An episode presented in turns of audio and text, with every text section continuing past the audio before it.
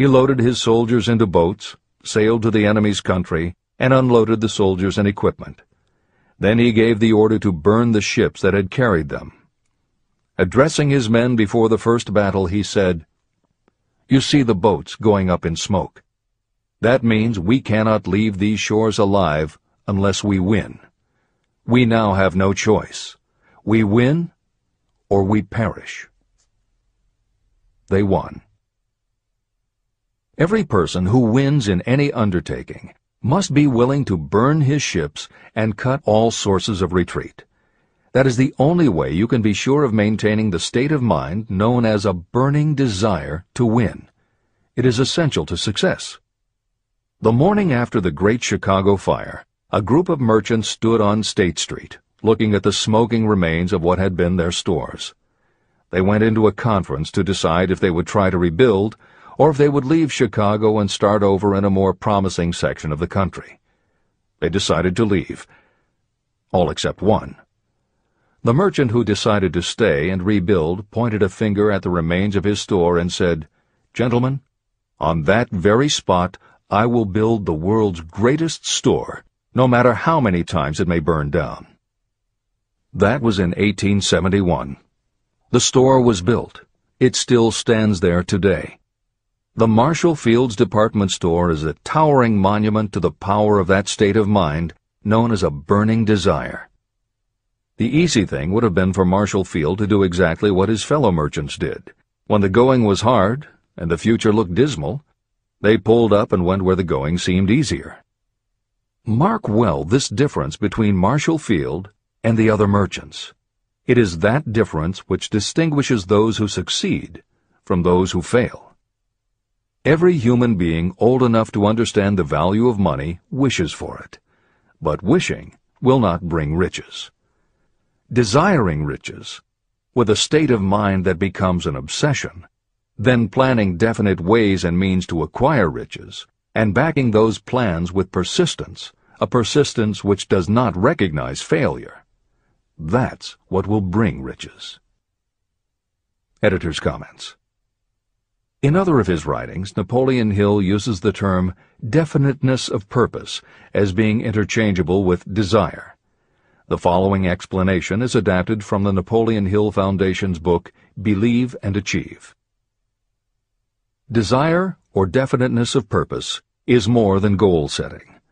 In simplest terms, your desire is your roadmap to achieving an overall career objective.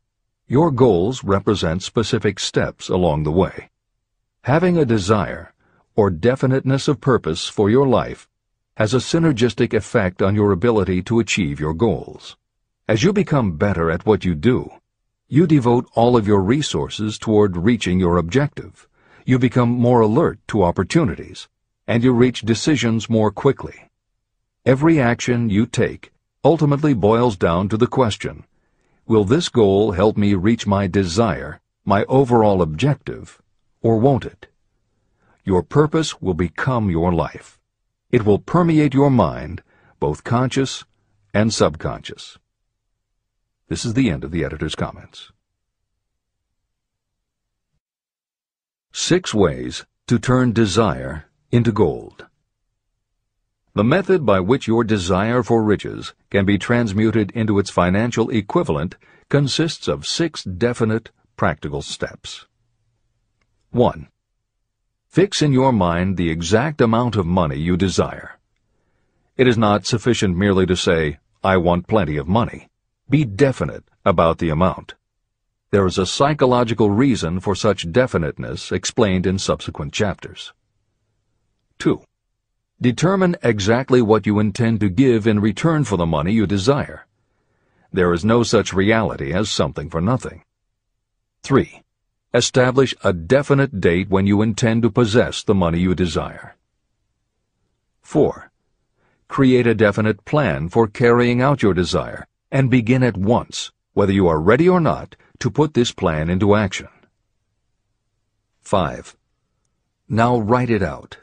Write a clear, concise statement of the amount of money you intend to acquire.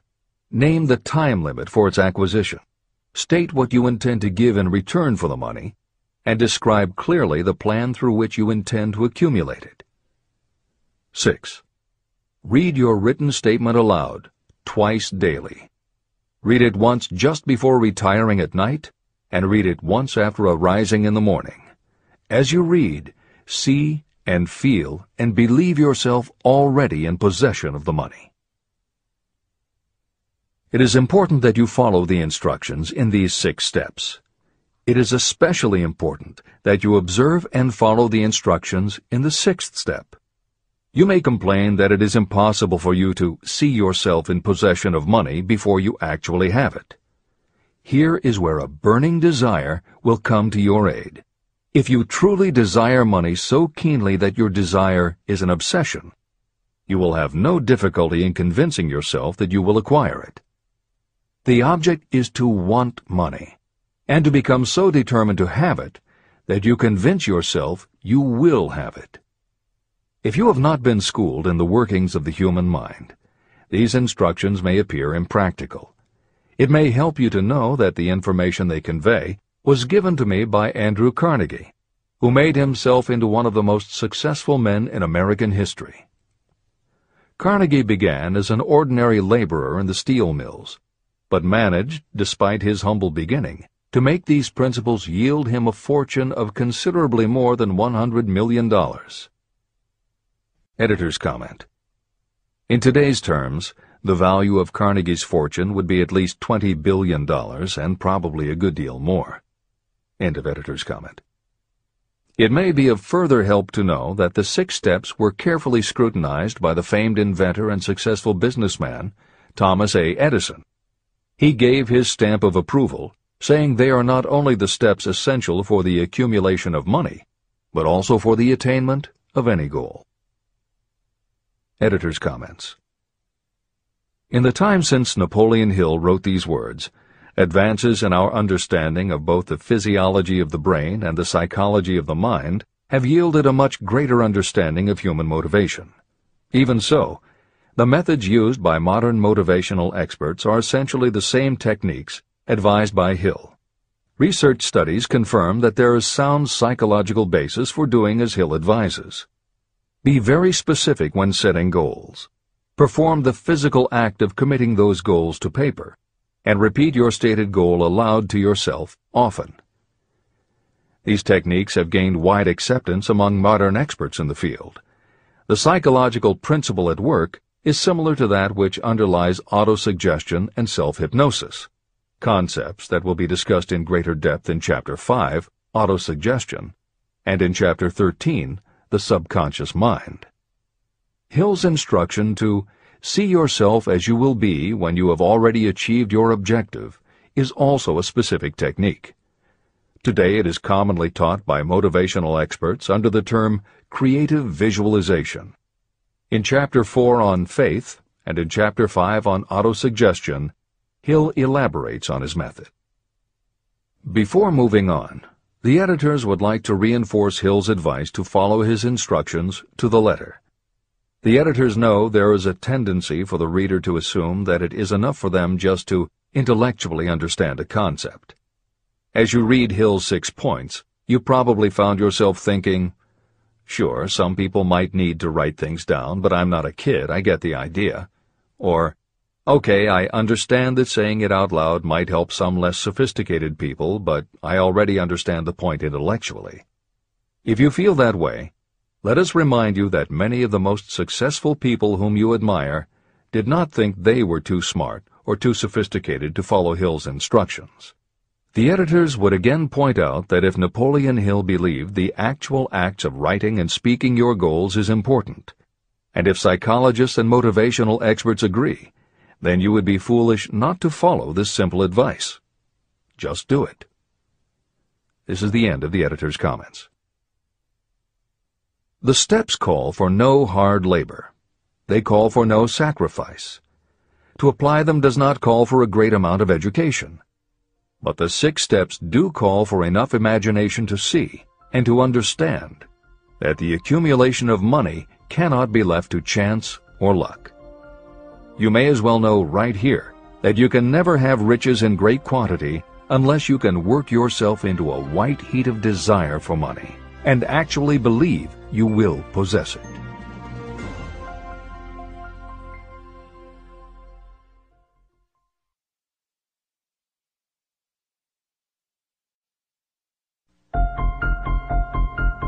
The Power of Great Dreams if you are in this race for riches, you should be encouraged by the following truth. The world in which we live is demanding new ideas, new ways of doing things, new leaders, new inventions, and new methods, styles, versions, and variations of everything all the time. Behind all this demand for new and better things, there is one quality that you must possess to win, and that is definiteness of purpose, the knowledge of what you want, and a burning desire to possess it. If you truly desire riches, remember that the real leaders of the world have always been people who harnessed and put into practical use the intangible, unseen forces of opportunity. Leaders are the people who convert those opportunities into cities, skyscrapers, factories, transportation, entertainment, and every form of convenience that makes things easier, faster, better, or just make life more pleasant. In planning to acquire your share of the riches, don't let anyone put you down for being a dreamer. To win the big stakes in this changing world, you must catch the spirit of the great pioneers, whose dreams have given to civilization all that it has of value. It is that spirit which serves as the lifeblood of our own country, your opportunity and mine to develop and market our talents. A burning desire to be and to do is the starting point from which the dreamer must take off. Dreams are not born of indifference, laziness, or lack of ambition. If the thing you wish to do is right, and you believe in it, go ahead and do it. Never mind what they say if you meet with temporary defeat. They do not know that every failure brings with it the seed of an equivalent success. Marconi dreamed of a system for sending sound from one place to another without the use of wires. It may interest you to know that Marconi's friends had him taken into custody and examined in a psychiatric hospital when he announced he had discovered a principle by which he could send messages through the air. Evidence that he did not dream in vain may be found in every radio, and television set, cellular phone, communication satellite, and every other wireless device in the world. Fortunately, the dreamers of today fare better. Today, your world is filled with an abundance of opportunity that the dreamers of the past never knew. If you doubt this is true, if you are feeling crushed because of a recent failure, you are about to learn how your failure can be your most valuable asset. Almost everyone who succeeds in life gets off to a bad start and passes through many heartbreaking struggles before they arrive. The turning point in the lives of those who succeed usually comes at the moment of some crisis through which they are introduced to their other selves. Editor's comments. Napoleon Hill's concept of the other self is mentioned elsewhere in Think and Grow Rich, but he does not comment on it extensively. The following elaboration is taken from his later writings. You've been thinking about your losses to the exclusion of everything else. The more you concentrate on them, the more you attract other losses. Stop thinking about them, and make up your mind that you are going to benefit from your experience. Whatever personal obstacles you face, you must start getting to know that side of your personality that knows no obstacles that recognizes no defeats. Cultivate a friendship with the other you, so no matter what you're doing, you are allied with someone who shares your goals. All the philosophy and advice about persuading others will be much more useful to you if you practice it yourself. This is the end of the editor's comment. Sidney Porter discovered the genius that slept within his brain only after he had met with great misfortune. He was found guilty of embezzlement and confined to a prison cell in Columbus, Ohio, and it was there that he became acquainted with his other self. He began to write short stories. Then, while locked in his cell, he began to sell those stories to magazines under the pen name O. Henry. Through the use of his imagination, he discovered himself to be a great author instead of a miserable criminal and outcast. By the time he was released from prison, O. Henry was the most popular short story writer in the country. Editor's comments. More recently, in another prison, another kind of writer met his other self, and country music gained one of its most talented songwriters and biggest stars. As a kid, Merle Haggard's family home was a converted boxcar in Bakersfield, California. After his father died when Merle was nine, more often than not, home for young Merle was a series of juvenile detention centers.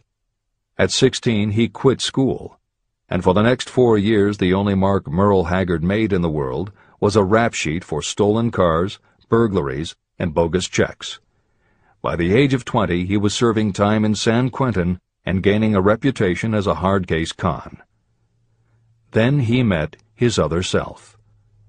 Inspired by a concert Johnny Cash played for the inmates, plus conversations with men on death row and the time he spent in solitary confinement, Haggard learned that he had another self, and that self had something to say through his music. When he got out of solitary, Haggard asked for the hardest job the prison had to offer. He enrolled in night school courses at the prison, straightened himself out, and won his parole after two and a half years. He went back to Bakersfield and dug ditches during the day so he could polish his songwriting and performing at night. Within three years, he had a recording contract. Within five years, he had his first top ten hit, and has since gone on to become one of the most influential voices in modern country music. This is the end of the editor's comments. Thomas Edison dreamed of a lamp that could be operated by electricity, and he began where he stood to put his dream into action. He failed more than 10,000 times. Despite his failures, he stood by that dream until finally he was driven to the discovery of the genius that slept within his brain. Editor's comments. Dean Kamen got to know his other self very early in life. While he was a teenager, Kamen started his own company, building and selling control systems for automated sound and light shows. He was still in high school when he got the contract to automate the Times Square New Year's Eve ball. Though he went on to attend university, he never bothered to graduate because he was too busy working on something he called auto syringe, the first wearable infusion pump for administering drug therapies. His invention was hailed as a medical landmark as were many of his other breakthroughs, which include a revolutionary kidney dialysis machine, an insulin pump for diabetics, an improved stent used for heart patients, and more than 150 other devices he has patented. One day, seeing the difficulty a man in a wheelchair was having getting up a curb, Kamen set his mind to creating a device that would liberate people confined to wheelchairs. The result is the iBot, a revolutionary wheel device that uses computers and a system of stabilizing gyroscopes that imitate the working of the human body. It not only goes over curbs, but it will even go up and down stairs, travel over almost any kind of rough ground, and will allow the user to raise themselves eye to eye with a standing person. And it does it all without the user having to get out of the device or needing anyone's assistance. In 2001, Kamen hit the front pages when he introduced the Segway, a one-person people mover based on his iBot technology.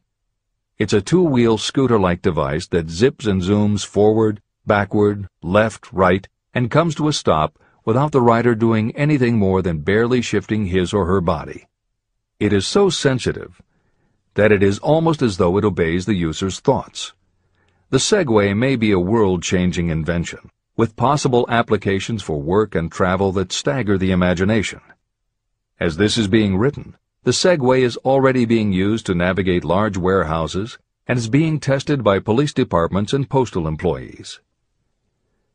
While traffic cops and City Hall wrangle over whether the Segway belongs on the sidewalk or the road, Dean Kamen is dreaming a new dream.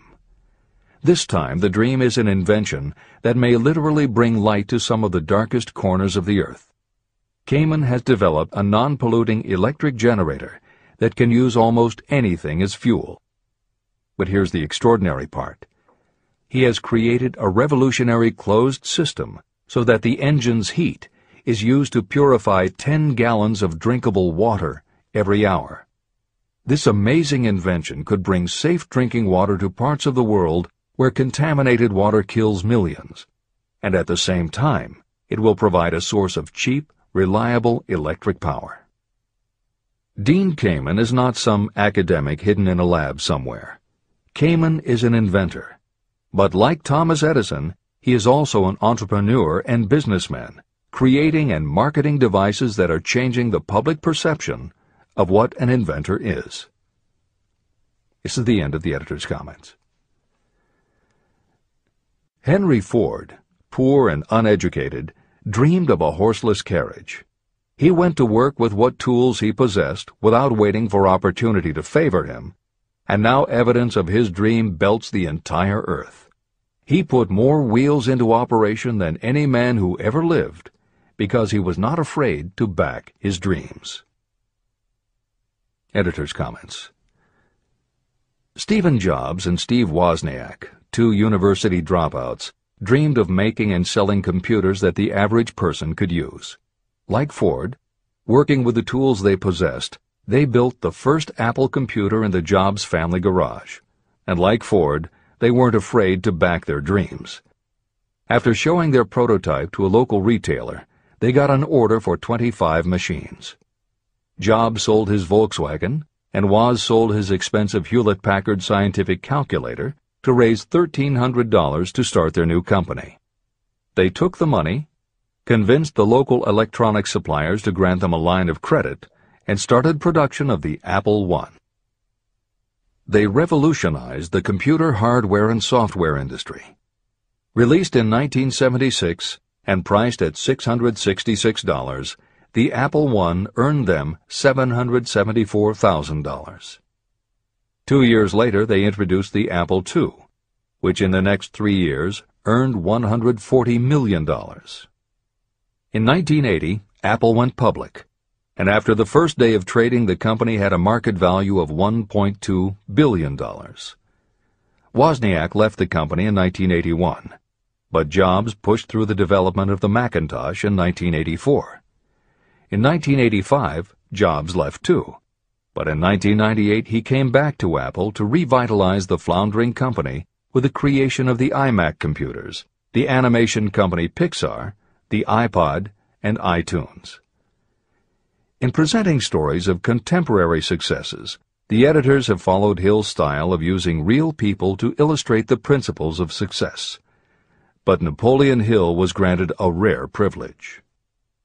Unlike anyone before or after, he had the opportunity to personally meet the most powerful and successful people and learn firsthand the dreams that inspired them, the obstacles that confronted them, and how they found the courage within themselves to overcome their failures. Hill met many of the inventors and the empire builders who laid the foundations of 20th century American industry while they were still news, not history. Then for more than 25 years, he studied the habits and learned the secrets of the next generations who built on the foundations, forged new industries, devised new systems, and dreamed new dreams. It was only because Hill was given such unprecedented access over such a long period that he was able to compare, contrast, analyze, and then formulate a philosophy of achievement based on the real stories of real people who had used these techniques to create their success. Think and Grow Rich revolutionized self-help writing, and to this day is the standard against which all motivational literature is measured. Its success also helped create the market for the thousands of business biographies that tell in detail how the dreams were born, plans were made, frustrations were faced, and triumphs achieved in every sector of modern business. And because this wealth of information is now available, with little more than the click of a mouse, you can read, hear, or watch today's greatest entrepreneurs and most successful CEOs confirming in their own words the basic truth behind every one of the principles Napoleon Hill explains in this book. The products or services they sell may be different, but the story of their success is the same. Dreams, followed by failures, followed by lessons learned, then success. For every Henry Ford, Thomas Edison, or O. Henry that Napoleon Hill cites to make a point, today there is a Steve Jobs, Dean Kamen, or Merle Haggard proving that Hill's points are still valid. This is the end of the editor's comments. There is a difference between wishing for a thing and being ready to receive it. No one is ready for a thing until they believe they can acquire it. The state of mind must be belief, not mere hope or wish. Open-mindedness is essential for belief. Closed minds do not inspire faith, courage, and belief. Remember, no more effort is required to aim high in life, to demand abundance and prosperity, than is required to accept misery and poverty. A great poet has correctly stated this universal truth through these lines. I bargained with life for a penny, and life would pay no more. However, I begged at evening when I counted my scanty store. For life is a just employer. He gives you what you ask. But once you have set the wages, why, you must bear the task. I worked for a menial's hire, only to learn dismayed that any wage I had asked of life, life would have willingly paid. Desire outwits Mother Nature. As a fitting climax to this chapter, I wish to introduce one of the most unusual persons I have ever known. I first saw him a few minutes after he was born. He came into the world without any physical sign of ears. When pressed for an opinion, the doctor concluded that the child might be deaf and mute for life. I challenged that doctor's opinion. I had the right to do so. I was the child's father. I, too, reached a decision. But I expressed my opinion silently, in the secrecy of my own heart. In my own mind, I knew that my son would hear and speak. How? I was sure there must be a way, and I knew I would find it. I thought of the words of the immortal Emerson. The whole course of things goes to teach us faith. We need only obey. There is guidance for each of us, and by lowly listening we shall hear the right word. The right word? Desire. More than anything else, I desired that my son should not be deaf and unable to speak. From that desire, I never receded, not for a second. What could I do about it? Somehow, I would find a way to transplant into that child's mind my own burning desire for ways and means of conveying sound to his brain without the aid of ears. As soon as the child was old enough to cooperate, I would fill his mind so completely with a burning desire to hear that nature would, by methods of her own, translate it into physical reality. All this thinking took place in my own mind, but I spoke of it to no one. Every day I renewed the pledge I had made to myself that my son should not be deaf. As he grew older and began to take notice of things around him, we observed that he had a slight degree of hearing. When he reached the age when children usually begin talking, he made no attempt to speak, but we could tell by his actions that he could hear certain sounds slightly. That was all I needed to know. I was convinced that if he could hear, even slightly, he might develop still greater hearing capacity. Then something happened that gave me hope. It came from an entirely unexpected source. We bought a phonograph. When the child heard the music for the first time, he went into ecstasies. He promptly appropriated the machine. On one occasion, he played a record over and over for almost two hours, standing in front of the phonograph with his teeth clamped on the edge of the case. The significance of this did not become clear to us until years afterward. At the time, we had never heard of the principle of bone conduction of sound. Shortly after he appropriated the phonograph, I discovered that he could hear me quite clearly when I spoke with my lips touching his mastoid bone at the base of the skull. Having determined that he could hear the sound of my voice plainly, I began immediately to transfer to his mind the desire to hear and speak. when I discovered that my son enjoyed bedtime stories. I went to work creating stories designed to develop in him self-reliance, imagination, and a strong desire to hear. There was one storyline in particular that I emphasized over and over. Every time I told it, I gave it some new and dramatic coloring. These stories were designed to plant in his mind the thought that his affliction was not a liability, but an asset of great value. As a result of my studies and personal experience, I firmly believe that every adversity brings with it the seed of an equivalent advantage. However, despite my beliefs, I must confess that I did not have the slightest idea how this disability could ever become an asset. He won a new world with six cents. As I analyze the experience in retrospect, I can see now that my son's faith in me had much to do with the astounding results. He did not question anything I told him.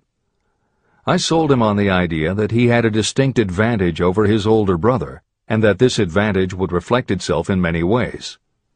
For example, the teachers in school would observe that he had no ears, and because of this they would show him special attention and treat him with extraordinary kindness. And they always did.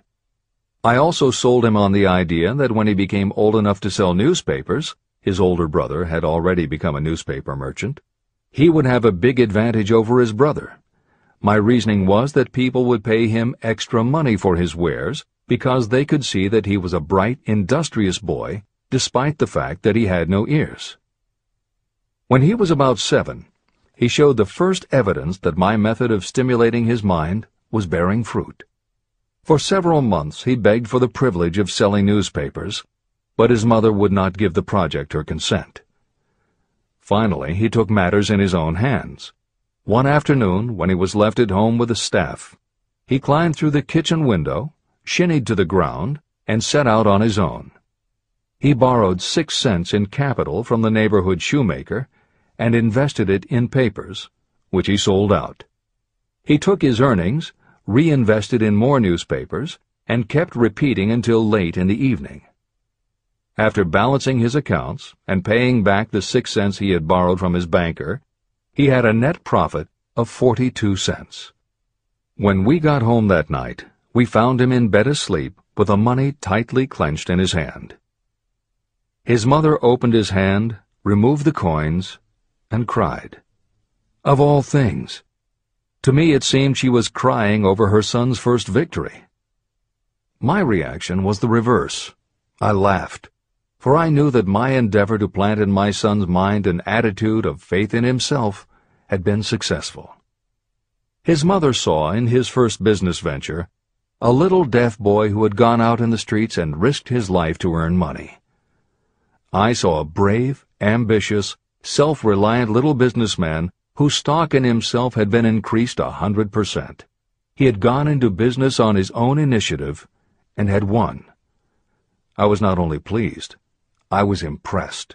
He had clearly demonstrated the first signs of a resourcefulness that would go with him all through life. The little deaf boy went through grade school, high school, and college without being able to hear his teachers, except when they shouted loudly at close range. He did not go to a school for the deaf, and we did not use sign language. We were determined that he should live like any other boy who could hear and speak. We stood by that decision, although it cost us many heated debates with school officials. While he was in high school, he tried an electronic hearing aid, but it was of no value to him. During his last week in college, something happened that marked the most important turning point of his life. Through what seemed to be mere chance, he came into possession of another electronic hearing device, which was sent to him on trial. He was slow about testing it, due to his disappointment with a similar device. Finally, he picked it up carelessly, placed it on his head, and hooked up the battery. Suddenly, as if by magic, his lifelong desire for normal hearing became a reality. For the first time in his life, he heard practically as well as any person with normal hearing. Overjoyed because of the changed world that had been brought to him, he rushed to the telephone, called his mother, and heard her voice perfectly. The next day, for the first time in his life, he plainly heard the voices of his professors in class. For the first time in his life, he could converse freely with other people without them having to speak loudly. Truly, he had come into possession of a changed world. His desire was finally paying dividends.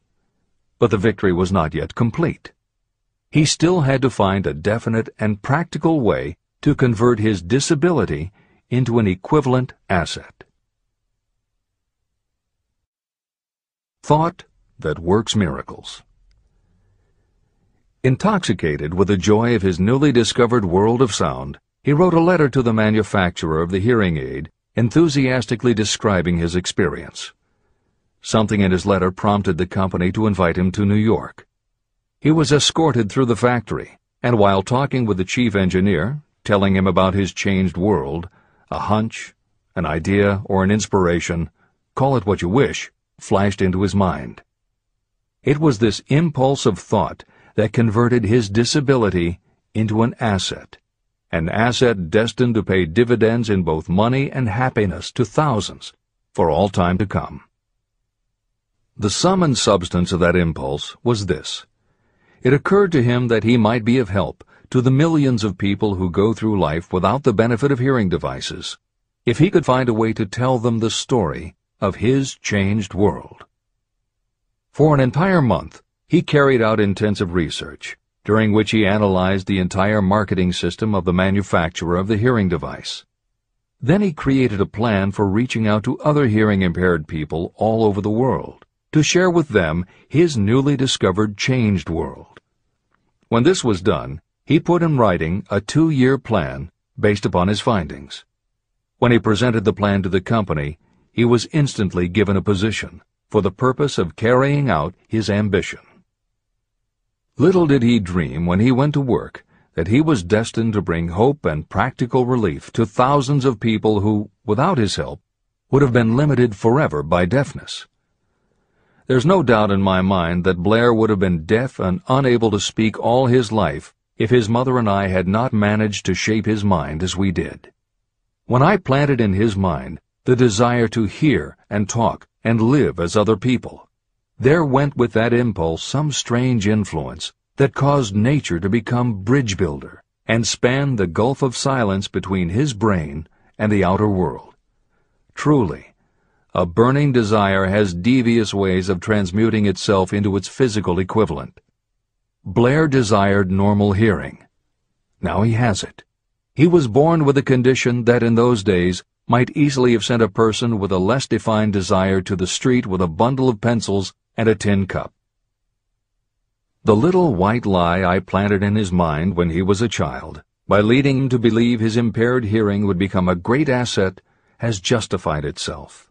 I am convinced it is a fact that there is nothing, right or wrong, that belief plus burning desire cannot make real. These qualities are free to everyone. Editor's comments. As Napoleon Hill was finishing this chapter on desire, it was reported that the famed opera singer Madame Schumann Heink had died. A passage in her obituary struck Hill as being so appropriate to the subject of this chapter that he was moved to comment as follows. End of editor's comment. One short paragraph in the newspaper story about the famed opera singer Madame Schumann Heink gives the clue to this unusual woman's stupendous success.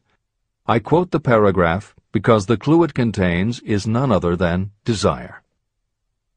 Early in her career, Madame Schumann Heink visited the director of the Vienna Court Opera to have him test her voice.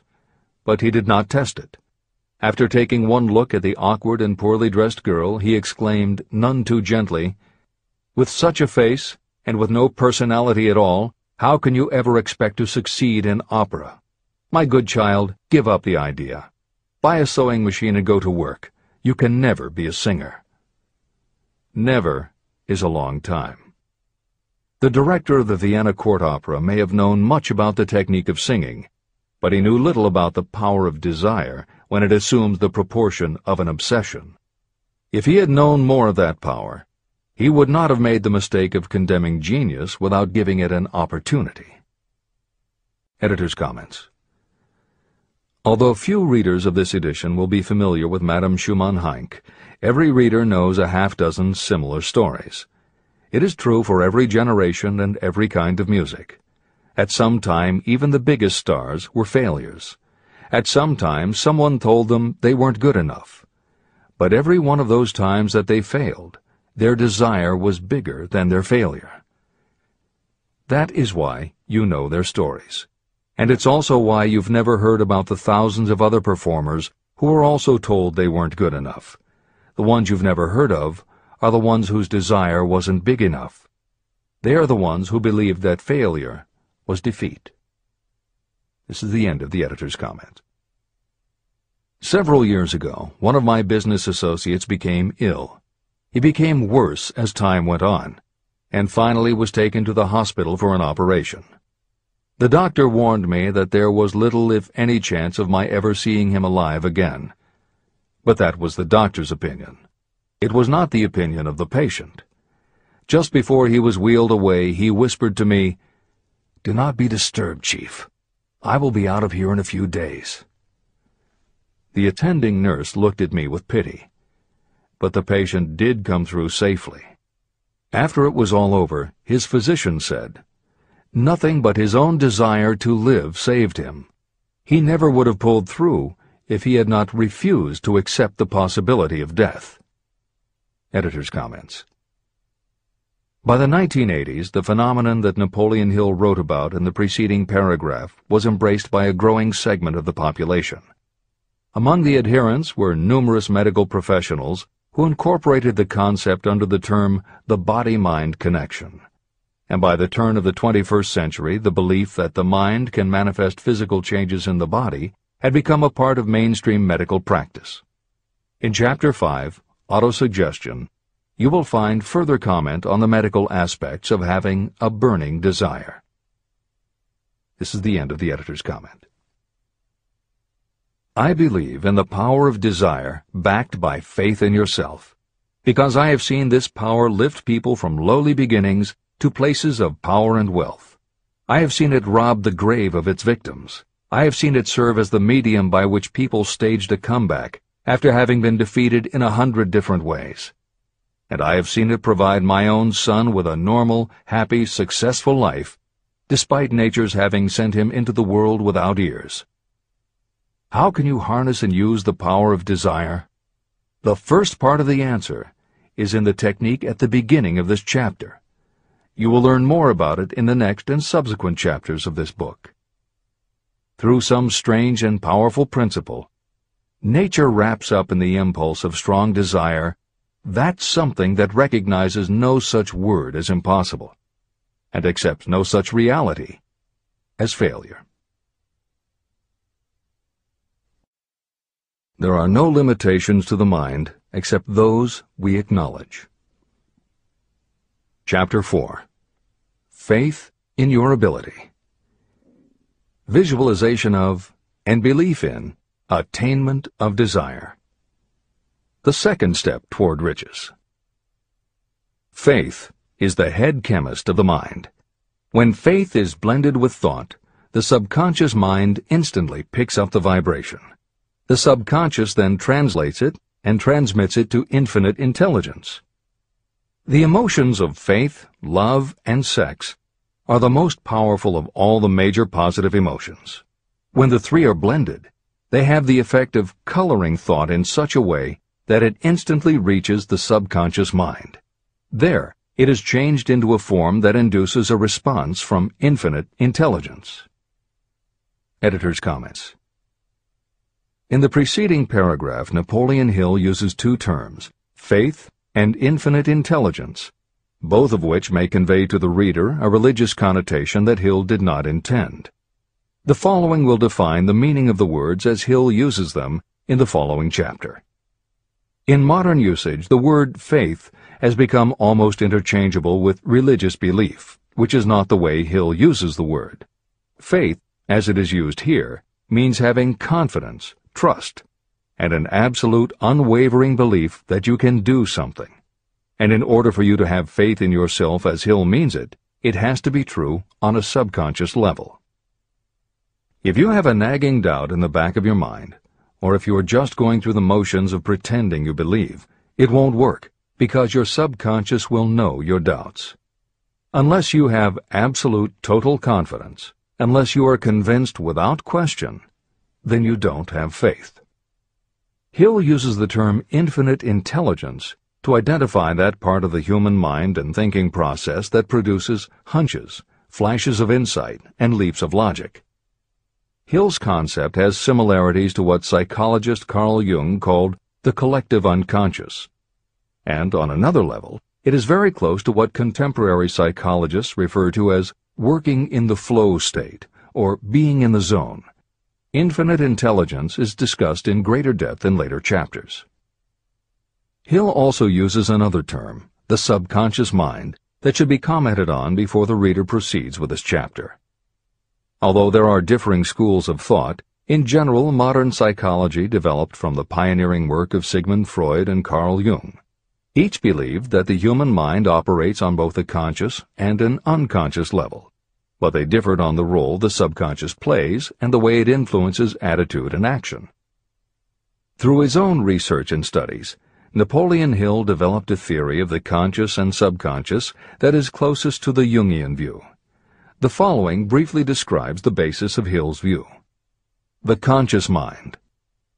Your conscious mind receives information through the five senses of sight, smell, taste, hearing, and touch. Your conscious mind keeps track of what you need for thinking and operating, and it filters out what you don't need. Your conscious mind, and what your memory retains, is the intelligence with which you normally think, reason, and plan. The subconscious mind. Your subconscious has access to all the same information your conscious mind receives, but it doesn't reason the way your conscious mind does. It takes everything literally.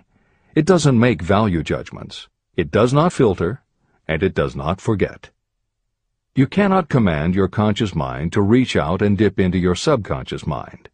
However, under certain circumstances, all those forgotten facts and ideas that are always there in your subconscious can, if they are firmly rooted, influence your conscious attitudes and actions. This is the end of the editor's comments. How to develop faith. The following statement is very important in understanding the importance of autosuggestion in the transmutation of desire into its physical or monetary equivalent, namely, faith is a state of mind that may be induced or created by affirmation or repeated instructions to the subconscious mind through the principle of autosuggestion. The repetition of affirmations is like giving orders to your subconscious mind, and it is the only known method of voluntary development of the emotion of faith, absolute belief that you can do something. As an illustration, consider why you are reading this book. You want to acquire the ability to transmute the intangible thought impulse of desire into its physical counterpart, money.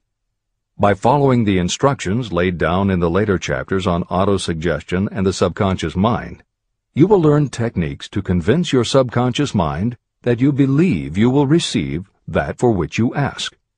Your subconscious will act upon that belief and pass it back to you in the form of faith, followed by definite plans for procuring that which you desire. Faith in yourself and your abilities is a state of mind that you will be able to develop at will after you have mastered the 13 principles in this book. This is true because faith is a state of mind that will develop naturally within you when you use and apply these principles. The emotions, or the feeling portion of thoughts, are what give your thoughts vitality, life, and action. The emotions of faith, love, and sex when mixed with any thought impulse, give it even greater action. All thoughts that have been emotionalized, given feeling, and mixed with faith, absolute belief in your ability, begin immediately to translate themselves into their physical equivalent or counterpart. However, this is not only true of thought impulses that have been mixed with faith, but it is true with any emotion, including negative emotions. What this means is that the subconscious mind will translate into its physical equivalent a thought impulse of a negative or destructive nature just as readily as it will act upon thought impulses of a positive or constructive nature. The following statement made by a noted criminologist illustrates the point. When men first come into contact with crime, they abhor it. If they remain in contact with crime for a time, they become accustomed to it and endure it. If they remain in contact with it long enough, they finally embrace it and become influenced by it. This is the equivalent of saying that a negative impulse of thought that is repeatedly passed on to the subconscious mind often enough is finally accepted and acted upon by the subconscious mind. The subconscious then proceeds to translate that impulse into its physical equivalent by the most practical procedure available. This also accounts for the strange phenomenon that so many millions of people experience, referred to as bad luck. There are millions of people who believe themselves doomed to poverty and failure because of some strange force they call bad luck, over which they believe they have no control. But the truth is that they are the creators of their own misfortunes, because this negative belief in bad luck is picked up by the subconscious mind and translated into its physical equivalent. Your belief, or faith, is the element that will determine the action of your subconscious mind. Once again, let me stress that you will benefit by passing on to your subconscious mind any desire that you wish translated into its physical or monetary equivalent in a state of expectancy or belief that the transmutation will actually take place.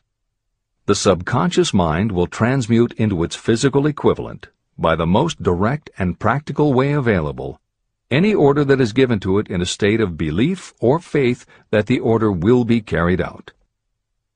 At this point, it should also be noted that because of the way that the subconscious operates, there is nothing to stop you from deceiving your subconscious mind when giving it instructions through autosuggestion. That is what I did when I deceived my son's subconscious mind. To make this deception more realistic, when you call upon your subconscious mind, you must conduct yourself just as you would if you were already in possession of the material thing that you are demanding. Editor's comments. It is an axiom of contemporary motivation theory that the subconscious mind cannot distinguish between what is real and what is vividly imagined. One of the most frequently cited studies supporting this concept was done with a group of basketball players. The players were divided into three teams, and the players on each team were tested on their ability to make free throws. The teams were then separated for a period of time, and each team was given instructions which they were told would improve their abilities. One team was instructed to practice making baskets on a daily basis. The second team was instructed not to practice during the period and not to even think about basketball. The third team was also instructed not to practice during the period, but instead the members were told to spend their daily practice time visualizing in detail the process of making baskets. At the end of the experiment, the teams were again tested. The team that rested showed a decrease in ability. The team that practiced showed a marked increase in ability. And the team that didn't practice but visualized making baskets showed an increase in ability almost equal to those who had practiced daily. As Hill says, you can deceive your subconscious through autosuggestion. If you convincingly plant an idea in your subconscious, your subconscious will accept and work with the idea as though it were a fact. But the key word is convincingly. If you try to send a message to your subconscious, but in the back of your mind you have a nagging doubt whether it will work, your subconscious will pick that up also. You will have sent mixed messages that cancel each other out. That is why Hill stresses the importance of doing it with faith. Your subconscious will not judge if it is true or false, positive or negative, but it does respond to the power of the input, how emotionalized the thought is. This is the end of the editor's comment. It is essential for you to encourage the positive emotions as the dominating forces of your mind. But faith in yourself doesn't come from merely reading instructions. Now that you understand the theory, you must begin to apply it. By experimenting and practicing, you will develop your ability to mix faith with any order you give to your subconscious. When you have faith in your ability, Then you can give your subconscious mind instructions, which it will accept and act upon immediately. When your mind is dominated by positive emotions, it will encourage the state of mind known as faith. Faith in yourself is a state of mind that you can create by autosuggestion. All through the ages, religious leaders have admonished people to have faith. They say to have faith in this, that, and the other dogma or creed, but they have failed to tell people how to have faith. They have not stated that faith is a state of mind that may be induced by self-suggestion. In language that anyone can understand, this book explains the principle through which faith in your ability to accomplish a goal may be developed where it does not already exist. Before we begin, you should be reminded again that faith is the eternal elixir that gives life, power, and action to the impulse of thought. Faith is the starting point of all accumulation of riches. Faith is the basis of all miracles and of all mysteries that cannot be analyzed by the rules of science. Faith is the only known antidote for failure. Faith is the element that, when mixed with desire, gives you direct communication with infinite intelligence. Faith is the element that transforms the ordinary vibration of thought created by the human mind into the spiritual equivalent. Faith is the only way the force of infinite intelligence can be harnessed and used. The Magic of Self-Suggestion It is a fact that you will come to believe whatever you repeat to yourself, whether the statement is true or false. If you repeat a lie over and over, you will eventually accept that lie as truth. Moreover, you will believe it to be the truth. You are what you are because of the dominating thoughts that you permit to occupy your mind. Thoughts that you deliberately place in your own mind and encourage with sympathy, and with which you mix any one or more of the emotions, constitute the motivating forces that direct and control your every movement, act, and deed. The following sentence is a very significant statement of truth. Thoughts that are mixed with any of the feelings of emotions become like a magnetic force, which attracts other similar or related thoughts. A thought that is magnetized with one of the emotions may be compared to a seed. When it is planted in fertile soil, it germinates, grows, and multiplies itself over and over again. What was originally one small seed becomes countless millions of seeds of the same kind. The human mind is constantly attracting vibrations that are in sync with whatever dominates the mind.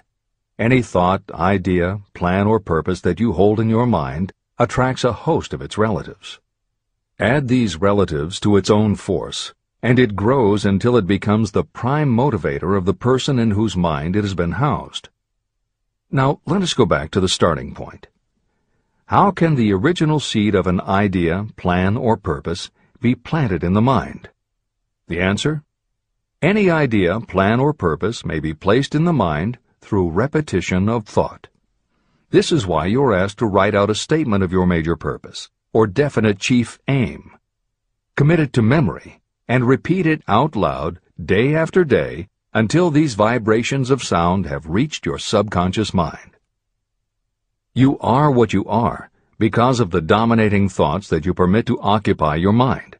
If you choose to, you can throw off any bad influences from your past and build your own life the way you want it to be.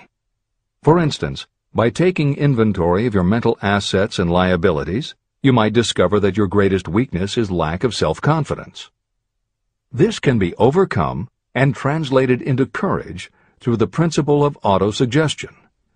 You can do this by writing out a set of simply stated positive thought impulses, memorizing them, and repeating them until they become a part of the working equipment of your subconscious mind. The following is an example for someone whose definite purpose is to overcome a lack of self-confidence. Self-confidence formula. 1.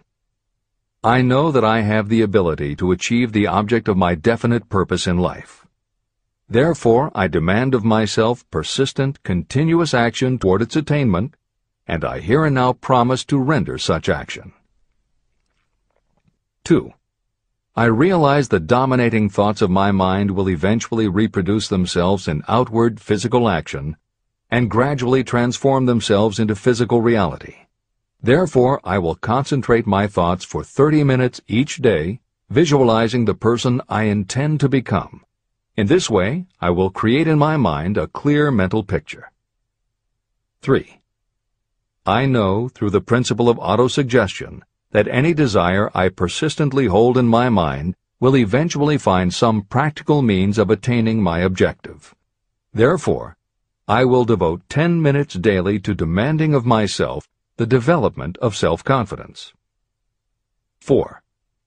I have clearly written down a description of my definite chief aim in life, and I will never stop trying until I have developed sufficient self-confidence for its attainment. 5.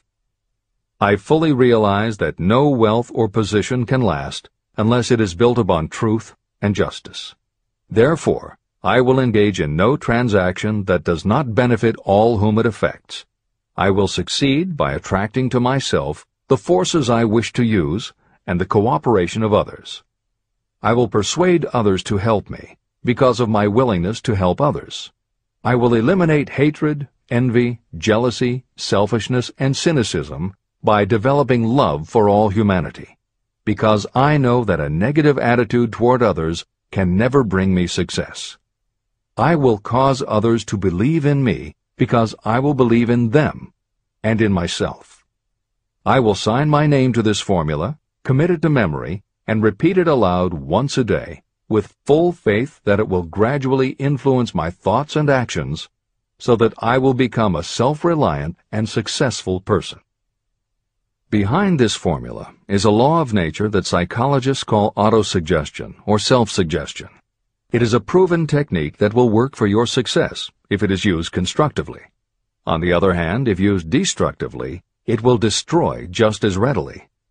In this statement may be found a very significant truth, namely that those who go down in defeat and end their lives in poverty, misery, and distress do so because of negative application of the principle of autosuggestion.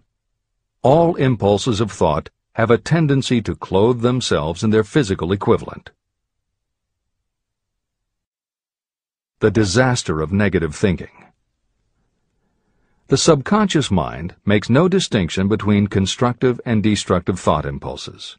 It works with the material we feed it through our thought impulses. The subconscious mind will translate into reality a thought driven by fear just as readily as it will translate into reality a thought driven by courage or faith. Just as electricity will turn the wheels of industry and render useful service if used constructively, it will snuff out life if wrongly used. So, too, will the law of autosuggestion lead you to peace and prosperity, or down into the valley of misery, failure, and death. It depends on your degree of understanding and application of it.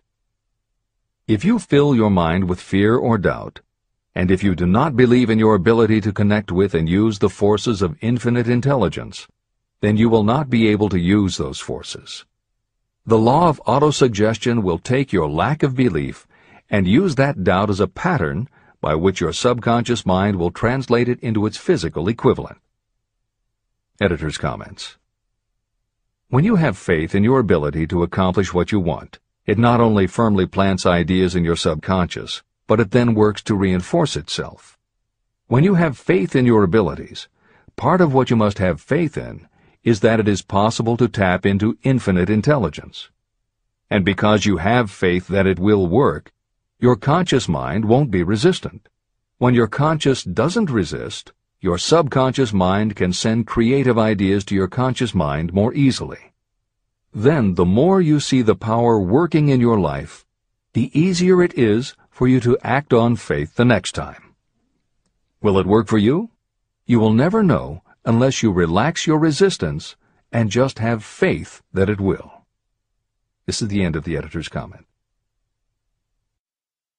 Like the wind that carries one ship east and another west, the law of autosuggestion will lift you up or pull you down according to the way you set your sails of thought. The law of autosuggestion, through which any person may rise to altitudes of achievement that stagger the imagination, is well described in the following verse. Observe the words that have been emphasized, and you will catch the deep meaning that the poet had in mind. If you think you are beaten, you are. If you think you dare not, you don't. If you like to win, but you think you can't, it is almost certain you won't. If you think you'll lose, you're lost. For out in the world we find, success begins with a fellow's will, it's all in the state of mind. If you think you are outclassed, you are. You've got to think high to rise. You've got to be sure of yourself before you can ever win a prize.